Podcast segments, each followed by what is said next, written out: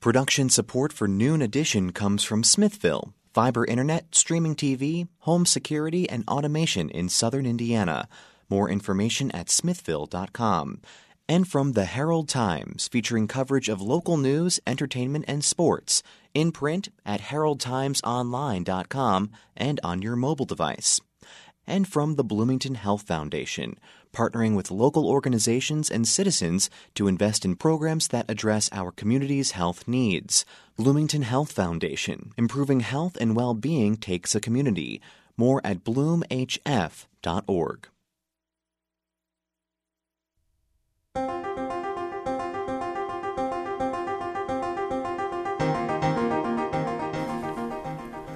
From the Milton Metz studio and IU's Radio TV building, this is Noon Edition on WFIU. I'm Bob Zaltsberg from the WFIU WTIU news team, and this week we're talking to IU experts about recent events between the United States and Iran and, and that uh, occurred in Iraq, uh, and how they've affected the country's relationships and potentially the world my co-host today is one of our newest reporters here at WFIU WTIU, George Hale. George spent eight years as a reporter and editor in the Middle East. We'll be talking with three very distinguished um, guests today, um, and very happy to, to, welcome them here. Faisal Istrabadi is the director of Indiana University's Center for the Study of, of the Middle East. He's a professor of practice. Lee Feinstein is Dean of the Indiana University Hamilton Lugar School of Global and International Affairs. And Hussein Banai is Assistant Professor in the School of Global and International Studies Affiliate and Study of Global Change. If you have questions or comments, you can contact us uh, at, uh, on phone at 812-855-0811 or toll free at 1 877 285 9348. And you can also send us questions for the show at news at indianapublicmedia.org. You can follow us on Twitter at Noon Edition. So thank you all for being here. It's uh, been uh, about a week and a half since this all really started to, to percolate. So, you know, in that week and a half, have we stepped back from the brink of a really potential serious situation? You know, where where are we now? What, what how how's that week progressed? And let's start with Dr. Istrabadi. Well, uh, I think in the sort of uh, extreme immediate term phase, uh, I think we have stepped back. The Iranians, whether intentionally or not, have uh, sort of de escalated, whether they took their best shot at the United States and missed, or as some analysts are suggesting, didn't intend to cause casualties. Um, in any event, there's been a de-escalation in the in the immediate short term. But I can't quite imagine that uh, they are satisfied that there's been essentially only property damage in response to the killing of Major General Qasem Soleimani. Either the Iranians as a government or the uh, the uh, Revolutionary Guard Corps itself. So I suspect they will choose a time and place of their own to strike back, whether directly or through intermediaries. So I don't think it's over, but in the immediate term, I think we are in a de escalatory phase. Okay. And Professor Banai? Yeah, I couldn't agree more. I think uh, we have avoided a direct shooting war between Iran and the United States, which was what many had feared immediately. But I don't think the conflict between the United States and Iran um, has uh, fundamentally changed. In fact, I think the killing of Soleimani um, has raised the stakes um, uh, for there to be down the road uh, uh some sort of uh, tit for tat again in the future. And Iranians are biding their time for now. But I think the uh, the risk of conflict at the moment the Iranians have calculated is not um, worth their trouble uh, with this administration, especially, that seems to have responded in a very impulsive way and uh, we'll see what they'll do in the future. Um, but all indications are that uh, the relationship has been put on a really much more conflict-prone mm-hmm. track um, uh, moving on to the future. And uh, Dean Lee Feinstein, you've been a member. You've been in the State Department before, and you were an ambassador in Poland. So you you uh, have been on the international scene for quite a while. You know, what what do you make of what's gone on in the last eight or nine days? Well, first, I would say just to uh, reinforce what my colleagues uh, have been saying, it, it's a pause, uh, but Iran is not is not standing down. Uh, there are signs of restraint. You know, this morning there was some information that actually there were some American casualties.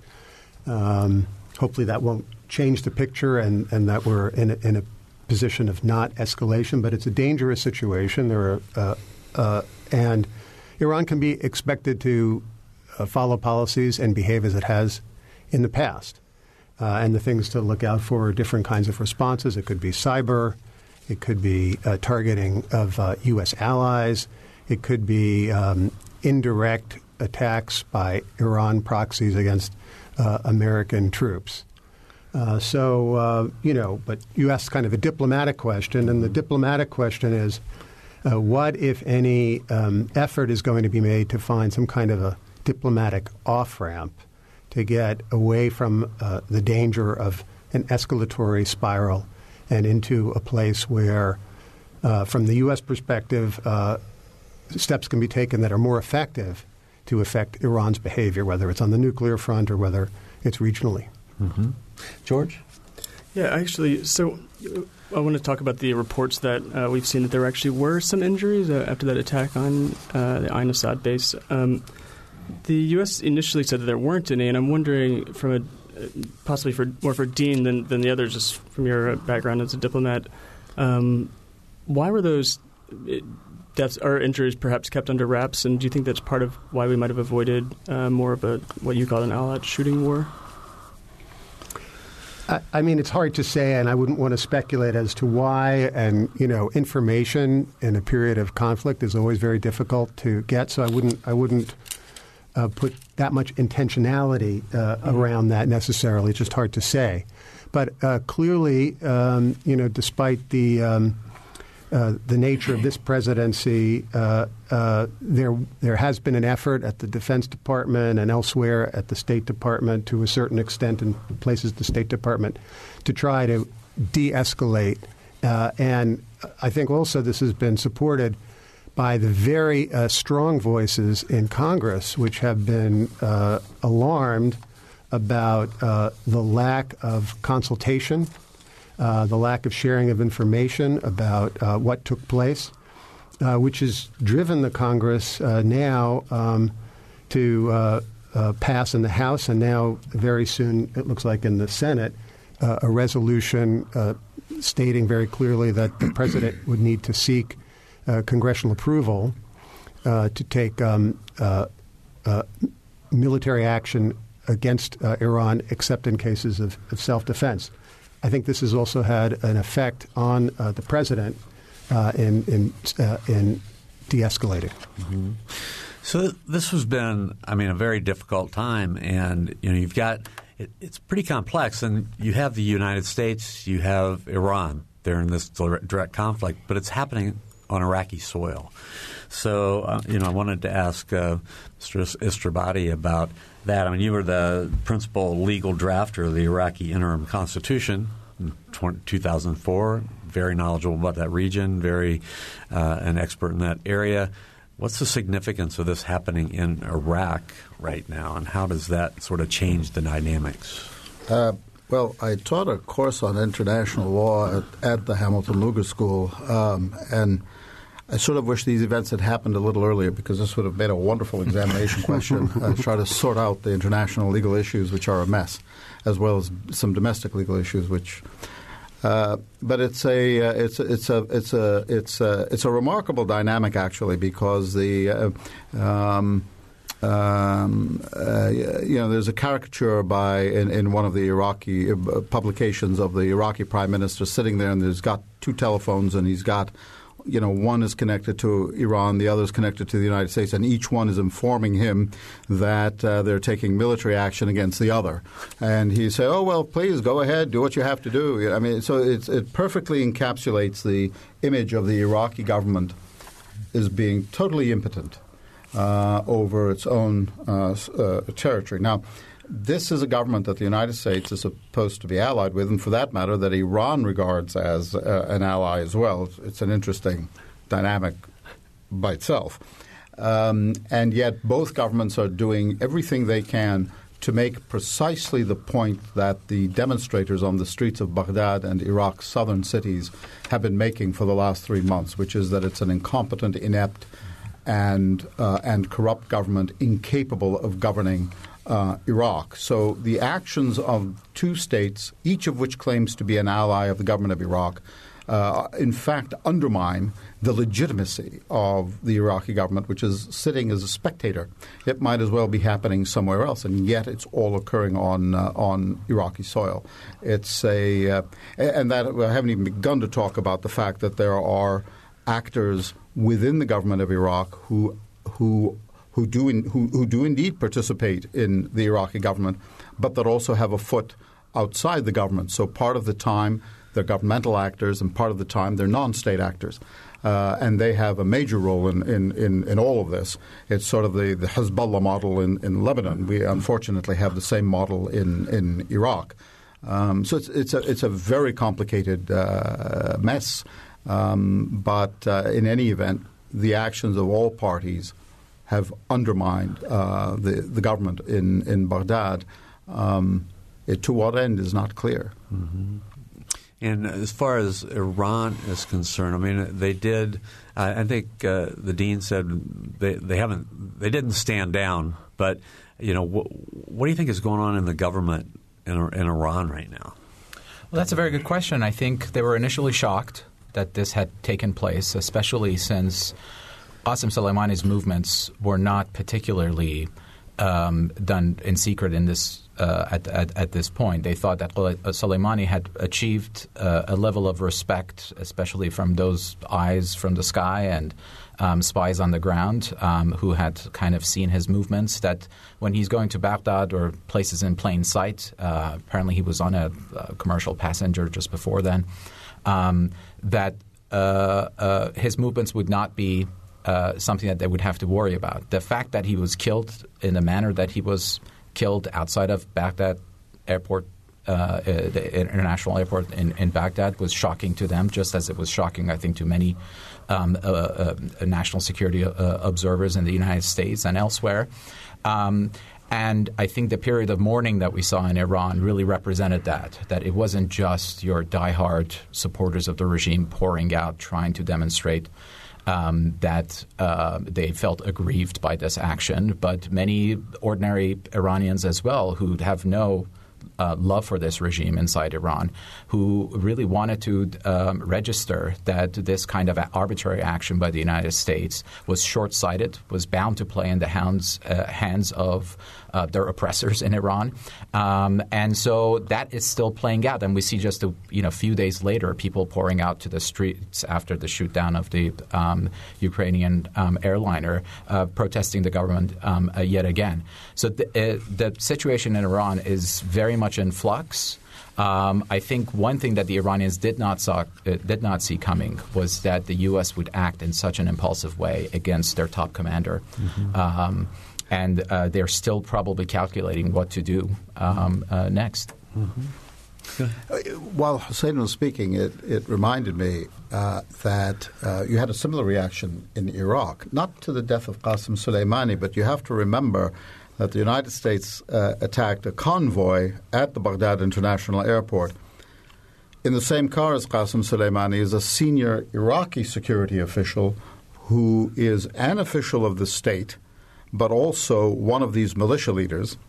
Um, but in any event, it was a senior Iraqi security official with whom senior officers of the uh, U.S. armed forces had coordinated in the fight in Iraq against ISIL. So there are sort of these these layers of connection, and you had very much of a similar response in Iraq. Not necessarily so much that this particular individual, uh, Abu al-Mahdi al-Muhandis, was that popular necessarily, but the notion of a senior Iraqi uh, security official being killed by an ally uh, on Iraqi soil was shocking. I read a long story about that in the New York Times last week, and it was uh, it was fascinating to read about this run up to everything. So, Dean, how um, you know how does this play out politically now? You've got uh, you know everything's political these days. It seems like. Well, you know, I don't know of uh, many critics of the killing who mourn the loss of Soleimani. Uh, I think that's the first thing that needs to be said. Um, you know, there's there's the diplomacy and then there's the politics, and the diplomacy is is important, and it's also uh, driven by and affects the politics. So, you know, there's a question about the legality of, of this, and uh, the question of imminence, and I'd say more fundamentally, why now? Why then? Why did this happen then? This is directly related to the politics because uh, members of Congress were asking why, and there was a closed door briefing, and you had um, um, members uh, from both parties expressing a real outrage that as members of Congress they were not being given information that they ought to have given their constitutional uh, roles. Um, and, um, you know, so uh, you know, the question is, is this good policy? And that's been kind of the line of the of the uh, political attacks as well. Um, you know, there were probably other ways. There were certainly other ways to affect uh, Iran's behavior to deter Iran. Um, and as my colleagues were saying, there were some developments on the ground which were uh, kind of favorable to the developments the United States were hoping to see in terms of uh, criticism of Iran's role uh, in Iraq, and of course, criticism of the regime in Iran itself. Um, relations with Iraq were already very strained, and this certainly did not did not help. Um, and um, President Trump ran on um, uh, ending endless wars, and we've now been forced to send more uh, troops uh, to Iraq. And I think what uh, almost every candidate can agree, and the incumbent president, is we don't need another war in the Middle East. You know, there are a lot of other things happening globally North Korea, Venezuela, and of course, these enduring and long term and very complex challenges from China uh, and Russia. And then the, fi- the final point is, is just uh, uh, what does this mean for uh, Iran's nuclear ambitions and nuclear capacities? And it's not at all clear. In fact, it seems to me will have exactly the opposite effect. I, I, think Iran, just to be clear, I think Iran is still far from a nuclear capability, has many, many hurdles, and I, I, I don't want to overstate the danger. But to the extent that the JCPOA, the, the nuclear deal that uh, was agreed um, with the uh, P5 uh, plus one, uh, the uh, permanent members of the Security Council, uh, plus the European Union during the Obama administration, moved Iran farther away from a nuclear weapon. The policy of maximum pressure that the uh, that the um, Trump administration has applied has done just the opposite. Mm-hmm. Yeah, I think just to add to what Dean Feinstein um, was saying, I think we are paying a heavy price of learning just why the Obama administration achieved a nuclear deal with Iran in the manner that it did. Why it isolated all these other regional issues that were going to be messy Iran's role in Iraq, in Syria, um, the role of General Qasem Soleimani in the region writ large. There was a reason why these things were isolated outside of the uh, nuclear um, framework uh, for negotiations. And we're finding out why. And the uh, Trump administration is demonstrating just how messy, how short sighted, and how self defeating it could be if you introduce these other elements and use them as bargaining chips to get Iran to have a more stringent set of restrictions placed on its nuclear program. And I think the damage that this has done in the long run when it comes to that portfolio is going to be profound. Iran announced uh, just days after Soleimani's assassination that it was ending its last technical um, cooperation under the terms of JCPOA, uh, meaning that lifting the limits on enrichment levels, um, which could open it up in the future to enriching to close to levels that were um, uh, troubling and alarming to the international community. And that's been a direct um, result of, of, of, this killing. Um, but also, I think, uh, just to uh, add in terms of the decision making, I think the policy of this administration has almost been to shoot first and then aim later. And the Iranians are confused about this as well. It seems like the shock that they're dealing with has to do with uh, uh, coming to terms with the notion that this administration actually didn't know how significant Soleimani's killing would be.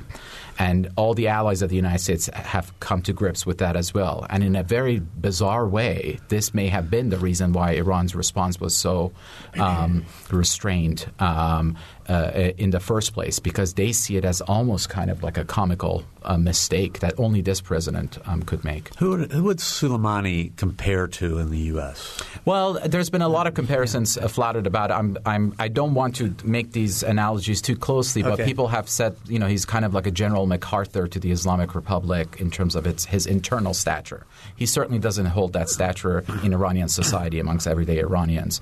But in terms of his strategic importance, he would be the equivalent of a head of CENTCOM um, uh, in the region for Iran. Uh, he would be the equivalent of the chairman of the Joint Chiefs of Staff. Um, uh, some people have said he's the number two most important person in the Islamic Republic pecking order. Um, and uh, all of those things are true, but you have to kind of separate, uh, when it comes to these analogies, the difference between the government of Iran and the Islamic Republic and the Iranian society, who have their own set of troubles with Qasem Soleimani. One of the questions that uh, I don't think is was addressed by the administration prior to acting is what is the strategic benefit to the United States uh, in doing this, and in doing this now, and in doing this now in Iraq. Um, and so, uh, while you know uh, it's dangerous to make predictions about what's going to happen when you're actually going through the events, which we still very much, I think, are. But right now, it doesn't look like the United States has a, has has has gained a strategic advantage by by undertaking uh, this action. It must have felt good, as as Lee said. No one is is shedding tears uh, outside, I suppose, you know, the Iranian uh, officialdom and his family, of course. Uh, but but for the rest of us, none of us is shedding uh, a tear for his death. But um, but these questions haven't been answered, and they don't seem to have been considered. Um, and that's really the only reason to do anything, in, in my view. When I was a diplomat, it was the only reason to do anything on the international stage is to gain some advantage. Um, um, and I, I just don't see. It's quite the opposite, as Hussein said. The Gulf states and Israel uh, had been advocating a confrontation between the United States and Iran.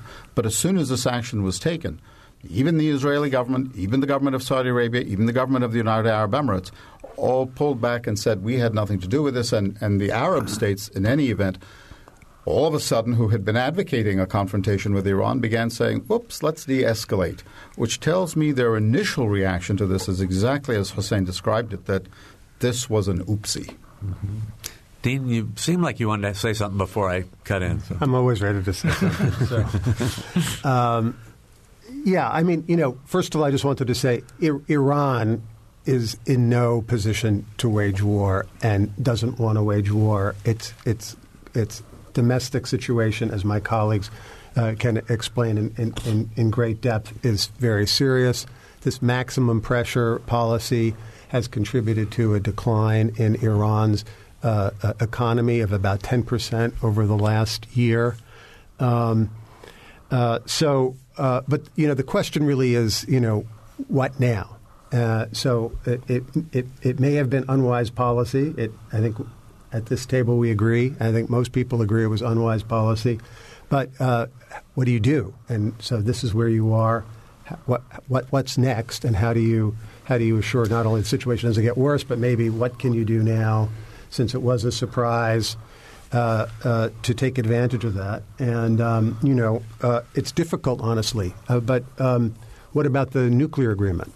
Um, the Europeans are desperately trying to put the toothpaste back in the tube. I think it's going to be very difficult.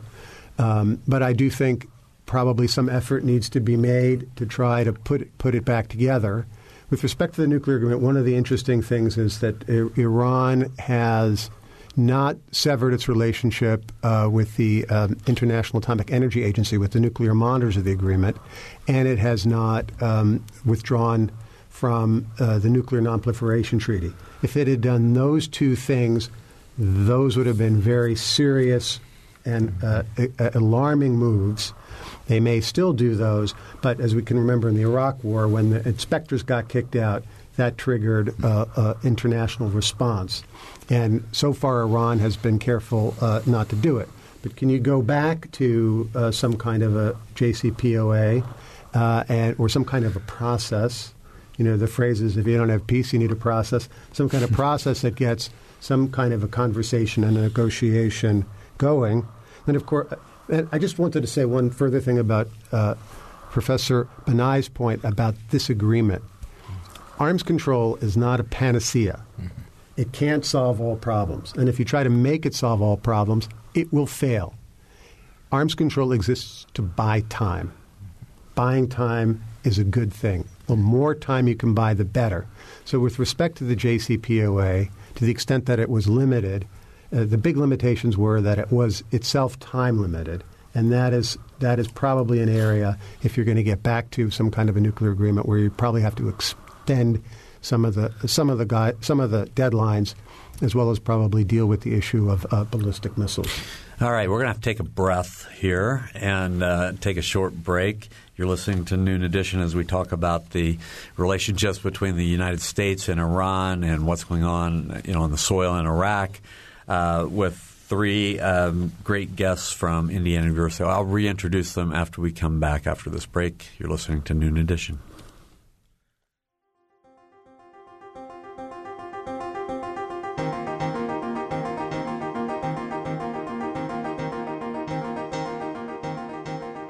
From the Milton Metz studio at IU's Radio TV building, this is Noon Edition on WFIU. WFIU News covers South Central Indiana and the state throughout the day at WFIUnews.org and on Twitter at WFIU News. You can watch unfiltered video of breaking stories on Facebook Live, and you can get a digest of all the day's top stories delivered to your inbox each afternoon. It's a free and easy way to stay on top of the headlines, plus the in depth audio, video, and print news stories you can't get anywhere else. Subscribe now at WFIUnews.org.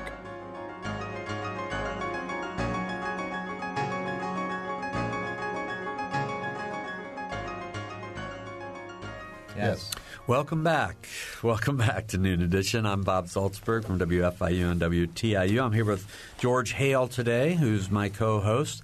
We have three guests in the studio. Faisal Istrabadi, director of the Indiana University Center for the Study of the Middle East and professor of practice at IU uh, Lee, Lee Feinstein, the Dean of the Indiana University Hamilton Lugar School of Global and International Affairs, and Hussein Banai, an assistant professor in the School of Global and International S- Studies affiliate, Study of Global Change. You can follow us uh, on Twitter at Noon Edition, or you can join us on the air by calling 812 855 0811 or toll free at 1 877 285 9348. You can also send us questions for the show at news at indianapublicmedia.org. So, George? So, yeah, well, well, not many in the U.S. are mourning Soleimani. Perhaps it seems like that's not quite the case in, in Iran. And I'm wondering, uh, Professor Banai, you compared him to Qasem uh, Soleimani to General MacArthur. I'm wondering um, how much has his role in uh, Iran, his uh, prestige in Iran been related to his fight and his role in the fight against ISIS, and how much uh, do you think his death will affect um, the fight against ISIS uh, throughout the region, basically? And and is his role uh, against ISIS overblown in Iran, perhaps, or is it is he actually that important? That's a very good question. I think his legend actually is singularly linked to his um, successes against ISIS, rooting out ISIS uh, just from the outskirts of uh, Mosul um, in Iraq. Uh, the government inside Iran built a great propaganda machine around Soleimani uh, at that point. He was really not well known prior to that campaign. He was known as a as a kind of the uh, commander of the Quds Force, the elite uh, unit inside Iran's Revolutionary Guards. Um, but really not loved or seen as a nationalist figure. He was seen as someone who was expanding Iran's, to many ordinary Iranians, really nefar- nefarious um, uh, influence throughout the region, exporting the revolution. Um, from you know Iran all the way to the eastern shores of the Mediterranean, Um, in many protests uh, prior to his um, legend rising, um, many Iranians would chant slogans against the Revolutionary Guards for caring more about people in the Gaza Strip and in, in southern Lebanon than they did about their own people. And they had Soleimani in mind when they chanted those things. All of that changed when Soleimani successfully uh, managed to, as it were, in the minds of many Iranians, clean up the mess that was left behind by the United States um, in the region. Um, and uh, I, uh, as I said, uh, this uh, was in no small part owing to the propaganda machine around him as well. He was a person who would do selfies with soldiers in the front lines, but also in the West, he had achieved the status of a shadowy commander. The New Yorker did a profile of him that kind of compared him to this, you know, uh, omniscient uh, uh, present in the region that no one could really pin down, but was really running the shows. I think it was over exaggerated that that account of him. Um, but all of that happened really in the uh, trail of destruction. Um, that was left behind uh, in these collapsed states at the heart of the Middle East um, Iraq, Syria, um, parts of, of, Lebanon, especially under Hezbollah um, uh, control. And so Soleimani kind of took advantage of this and, and built his legend up. But outside of that, he really does not have that stature, as I mentioned, of a General MacArthur with the Iranian public. Um, the regime wanted to portray him that way. Mm-hmm. I wanted to play a short clip that uh, we have. This was from the BBC this morning. It was um, journalist Martin Patience talking about um, uh, Iran's supreme leader, Ayatollah Khamenei, who uh, was talking at Friday prayers. Well, the very fact that he's uh, speaking at Friday prayers, I think, is an indication of the pressure that he's under uh, internationally, but as well as domestically. He said that uh, America, that Iran's attack on American targets inside Iran, he said that that was a day of God. He also went on to say uh, that Iran has the power to slap the face of an arrogant power. That, of course, is a reference to America. I think interestingly, he also addressed some of the anger inside Iran. There's been a huge amount of anger inside Iran because many Iranians feel that the government lied to them after they shot down that Ukrainian passenger jet. But the Iran supreme leader, he said uh, that Iran's enemies, again, that's a reference to America, Britain, as well as Israel, was using that to weaken, as he said, Iran's revolutionary guard. So it was a defiant message, I think designed for domestic consumption. Iran remains under enormous international pressure. American sanctions are hammering the country's economy. And Iran's supreme leader, the political and religious authority of that country, felt that he needed to come out and directly address the Iranian people. So I wanted to get a reaction from the three of you on, on that, if we could unpack this a little bit. Hussein, you want to? Yeah, sure. I, I, well, I listened to the Supreme Leader's speech this morning, and nothing I heard was that different from what he usually um, spouts when he gets behind a um, tribune like that. Uh, but this time around, he wanted to focus the attention, as he always does when he speaks publicly, on why it is that Iran or the Islamic Republic of Iran is the center of the resistance to American imperial arrogance, as he calls it quote unquote. And he wanted to focus the attention on that. I was especially interested in what the reaction would be um, uh, from the public to that speech. And it was very interesting that everyone was noting just how silent he was on the mistake of shooting down the Ukrainian airliner. And you could see the level of anger go up, especially on social media and in the commentary, people calling into uh, television shows that were broadcasting his speech live. And I think that speaks to um, where the supreme leader has always been. Uh, he believes that uh, anything that Iran does in the region is justified because it is an act of resistance to the United States. And that if people domestically have issues with the way in which the government is repressing um, uh, uh, the public or or even killing and maiming them, well, tough because uh, uh, in aggregate, this is good for the regime, this is good for Islam, and everyone should keep quiet because otherwise, look at the other countries in the region and look at where they are. At least we have a government and um, uh, we are in one piece, and uh, uh, in fact, you should be grateful. And he noted this. I mean, very controversially, he said that one of the uh, mothers of um, the victims of that Ukrainian airliner had written to him and thanked him uh, for standing firm and for not letting his resolve be shaken in the aftermath of this, and that she's got her eyes on the uh, main goal just as he does. Um, and uh, and clearly, this is something that is is going to feed into the protests on the streets in the coming week again. Mm-hmm. All right. Well, I think they're very much in survival mode. I, I, I, think that if it's true, I mean, the, the, the, the a positive case for the administration's action would be, uh, and it's being made now and has been being made over the days, deterrence. That, that this action now deters Iran from its bad uh, acts. I don't quite believe that that's the case, but that, that's, that that's going to work out that way. One thing I think that uh, Dean Feinstein said is that uh, uh, Iran can't go to war uh, with the United States, and that's obviously true. They're not going to field, you know, tanks and, and, and troops and brigades and so on, but they can engage in, in asymmetric uh, warfare, and and that I think is where their response is going to be.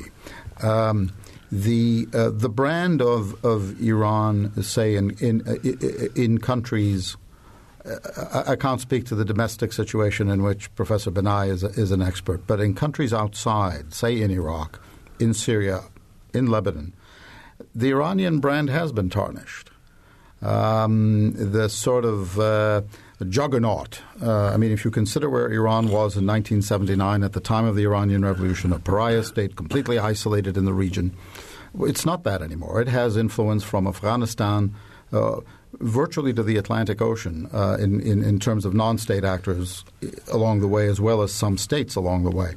Um, that brand is tarnished now. That you know, and so they're in the business of trying to reshine it. Um, but there is a tarnishing of the brand, and we'll see what they're what they're able to do with it. But I I, I think that. Uh, uh, the uh, uh, uh, supreme leader of Iran's uh, homily today is directed both to that and domestic audience and some I can't quantify how real the threats are to the to the regime from the demonstrations, but in any event, anti anti regime demonstrations. Uh, but also, I think to the regional audience uh, to say Iran is is still a powerful country. If Iran could really have delivered a slap to the United States, I think it would have done so. I think he knows they can't. Uh, but that's not to say that there cannot be a um, an asymmetric response that hurts. Okay, Dean Feinstein. Any anything to add to that? No, just to just to clarify, I think what I said about Iran was that it didn't want a war with the United States, but absolutely correct. Um, uh, for, uh, to Professor Istrabadi's point that there, and as I as I said earlier, the importance of um, understanding that this is a, this is a pause, not a standing down, and that there are lots of different ways in which Iran can and probably will uh, respond and that and that's that's uh, that's what we have to manage and try to try to uh, deter. we will take your questions if you want to give us a call at 812-855-0811 in Bloomington or toll free at 1-877-285-9348. You can also send us questions at news at indianapublicmedia.org. George? Yes. So, how, how is um, Faisal's? Uh, I'm sorry, Mr. Fe- uh, Professor Faisal. How is uh, how his name is fine. Qasem uh, Soleimani's I've been death, called worse. um, going to affect uh, Iran's influence over some of its allies in the Middle East, like Syria. Um, do you think that they're concerned that he's gone, or was he more of a, just a figurehead? Uh, he certainly was much more than a figurehead. Um, so he's between being a figurehead and and what the president said, which this is bigger than taking out Osama bin Laden. This is bigger than taking out Abu Bakr al-Baghdadi, the head of the so-called Islamic State in Iraq and the Levant, which was the claim the president made. Uh, neither one of those two statements, I think, are true. So he's much more than a figurehead. He has been. I mean, he's been he has been running Iraq policy for the for uh, for the Iranian government. I, and I think he's been running Syria and Lebanon policy for them as well, as opposed to say having it being run out of the um, the foreign ministry. Incidentally, the foreign minister of Iran and I are acquainted with one another. We were at the United Nations at the same time. Uh, obviously, I was representing Iraq.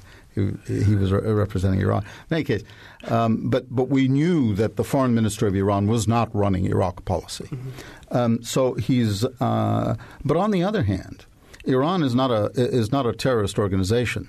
Iran is a state, and what he, and he was executing state policy, um, and he may have been particularly good at it uh, from their perspective. But he was repre- but he was executing state policy, and that state policy is unlikely to change because he's not there. His replacement was uh, appointed immediately. Uh, the policies are likely to, to continue. The question is, are his successors, whether this particular successor lasts or not, will his successors be as capable as he was? That remains to be seen.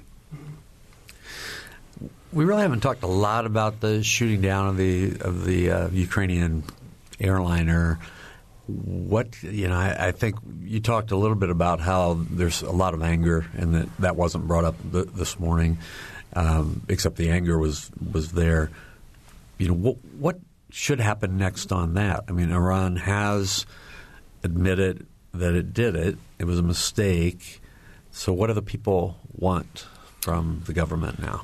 Yeah, I think the shooting down of the airliner is a very and the way it was handled uh, is a classic case study in not ever overestimating the ability of authoritarian regimes to undermine themselves, um, as the Iranian government did, or underestimating, I should say.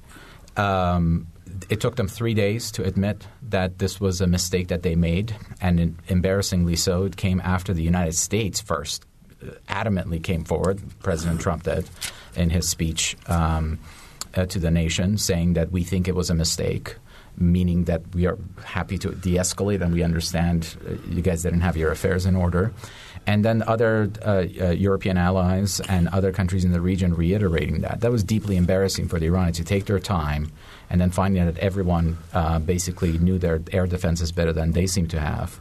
So it was both a demonstration of incompetence, but also on their part – um, chicanery and malevolence, and the public um, immediately uh, was outraged by why the government uh, would not admit um, uh, to this right away, but also by really failing to identify with the victims and their families until much later in the game. The Canadian government, um, the Canadian Prime Minister Justin Trudeau, um, uh, uh, is now beloved in Iran because of the level of compassion that he's shown, uh, because of his remorse, because of him showing at a vigil in Ottawa that uh, he held for the victims of the flight. None of these things happened by um, Iranian officials inside Iran. And in fact, to the extent that since then they have taken responsibility for it, there's this asterisk, rather giant asterisk attached to it, that this happened because of the United States killing of Qasem Soleimani um, uh, which uh, further angers the Iranians because, well, yes, those two events are close um, together, but at the same time, you, if you admitted to the mistake um, and you handled it correctly after the fact, um, then uh, you would show more uh, uh, respect and dignity toward your own people. Uh, and so the, they they lost whatever upper hand they had in the aftermath, and now the narrative has changed back to them and what this government is fundamentally about, which is about um, uh, uh, really doubling down on its ideological mission, exploiting Soleimani's um, assassination and exploiting the um, anger uh, uh, against uh, it by, by its public for its own purposes to to further project its policy in the region again. Mm-hmm.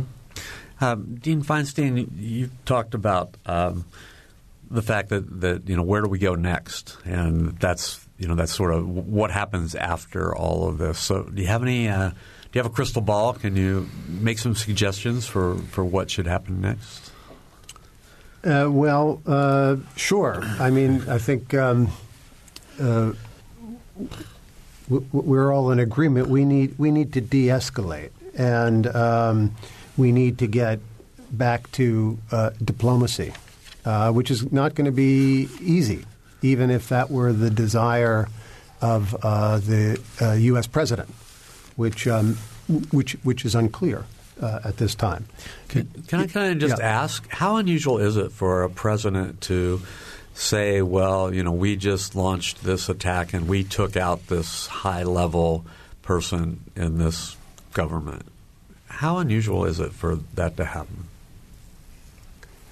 Well, look, there have been targeted killings uh, in the previous administration, and this is not uh, a, a, a, new policy, but a, a, new act for American presidents in this era of imperial presidencies. But um, what was uh, uh particularly unusual about this was uh, the decision to take action against uh, someone of this significance who was a sitting government official, and to do it without any clear um, understanding of why now, and without any and if there was information, and maybe there is information that there was an imminent attack and that the decision to take out Soleimani prevented it, but if there is such information available, it needs to be presented, and it hasn't been uh, presented uh, yet. And so that is very unusual. The lack of uh, consultation with allies, if not in advance, uh, um, uh, immediately after the fact, is also uh, highly uh, unusual. And this has also uh, complicated the security situation for the United States, having to reinforce on very short notice its troops in Iraq and, and basically converting overnight the mission of uh, American troops in Iraq to almost entirely a, a force uh, protection mission. Mm-hmm. So the, the lack of consultation with Congress, the lack of consultation with uh, allies, the uh, disinterest in trying to explain what the rationale was or the legal basis, th- these things are very unusual. Mm-hmm. Uh, the, the, other unusual aspect of this, of course, is that it was done in a third country uh, of an allied government, uh, Iraq. And the consequence of that has been that uh, the parliament of Iraq has passed a resolution mandating the government of Iraq to set a timetable for the withdrawal of American forces from Iraq. Um, the Prime Minister of Iraq has already informed the American ambassador in Baghdad that U.S. forces need to leave. The President and the Secretary of State are saying, no, we won't go, which is not a position the United States wants to be in, saying publicly that places that it had sent troops to pursuant to a request from a host government, once we're here, you can't tell us to leave. Um, and uh, whereas demonstrators th- for three months have been chanting on the streets of Baghdad's mostly Shia cities in Baghdad and southern Iraq, Iran out, out. At least some of those demonstrators began saying they want both Iran and the United States out. So, this is why I said earlier what was the strategic advantage to the United States of acting now?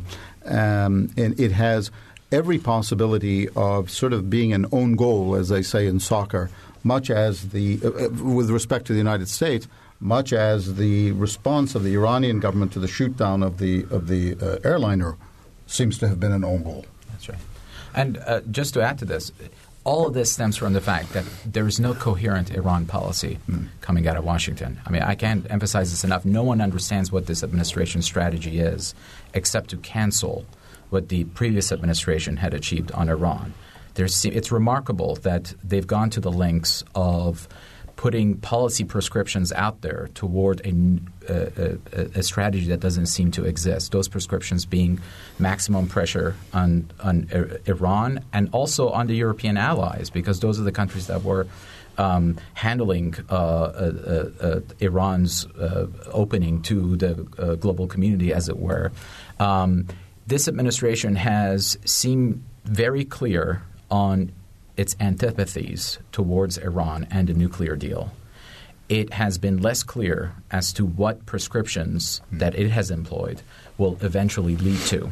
And it hasn't articulated that, and every subsequent action we see is really a symptom of a lack of a coherent policy agenda regarding a country that really is at the center of American national interests in the region right now. You have to have a sound policy if you would like to keep your allies in the region happy, if you want to nourish the government of Iraq and your allies in the region toward Iran. You need to have a coherent policy as to how the Iranians can be helpful in the fight against ISIS, in stabilizing Afghanistan, in stabilizing Iraq, etc.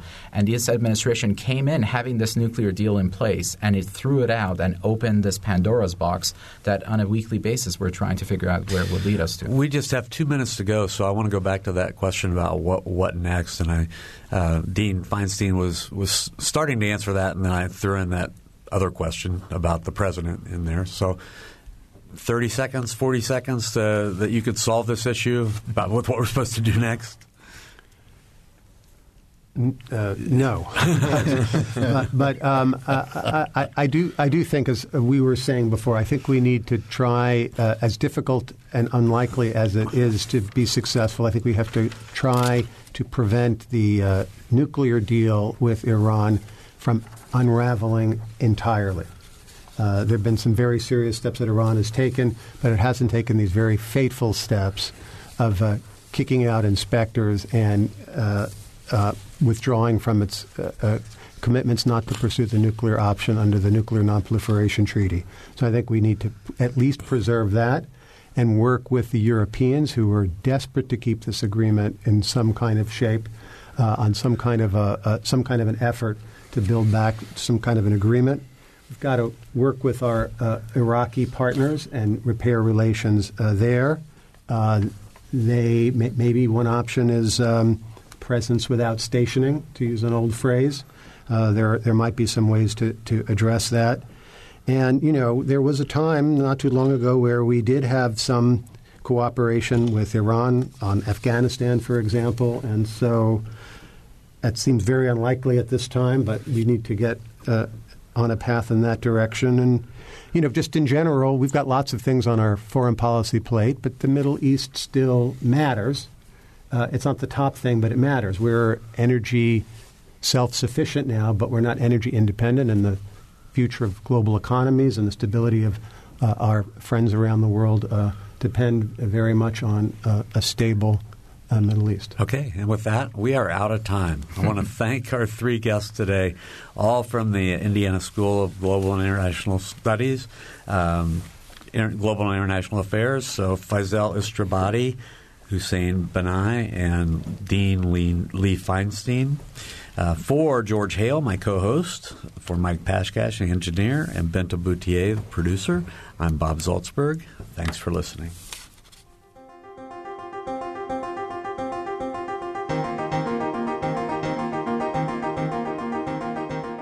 Edition is a production of WFIU Public Radio. A podcast of this program and other WFIU programs is available at WFIU.org. Production support for Noon Edition comes from Smithville, fiber internet, streaming TV, home security, and automation in southern Indiana.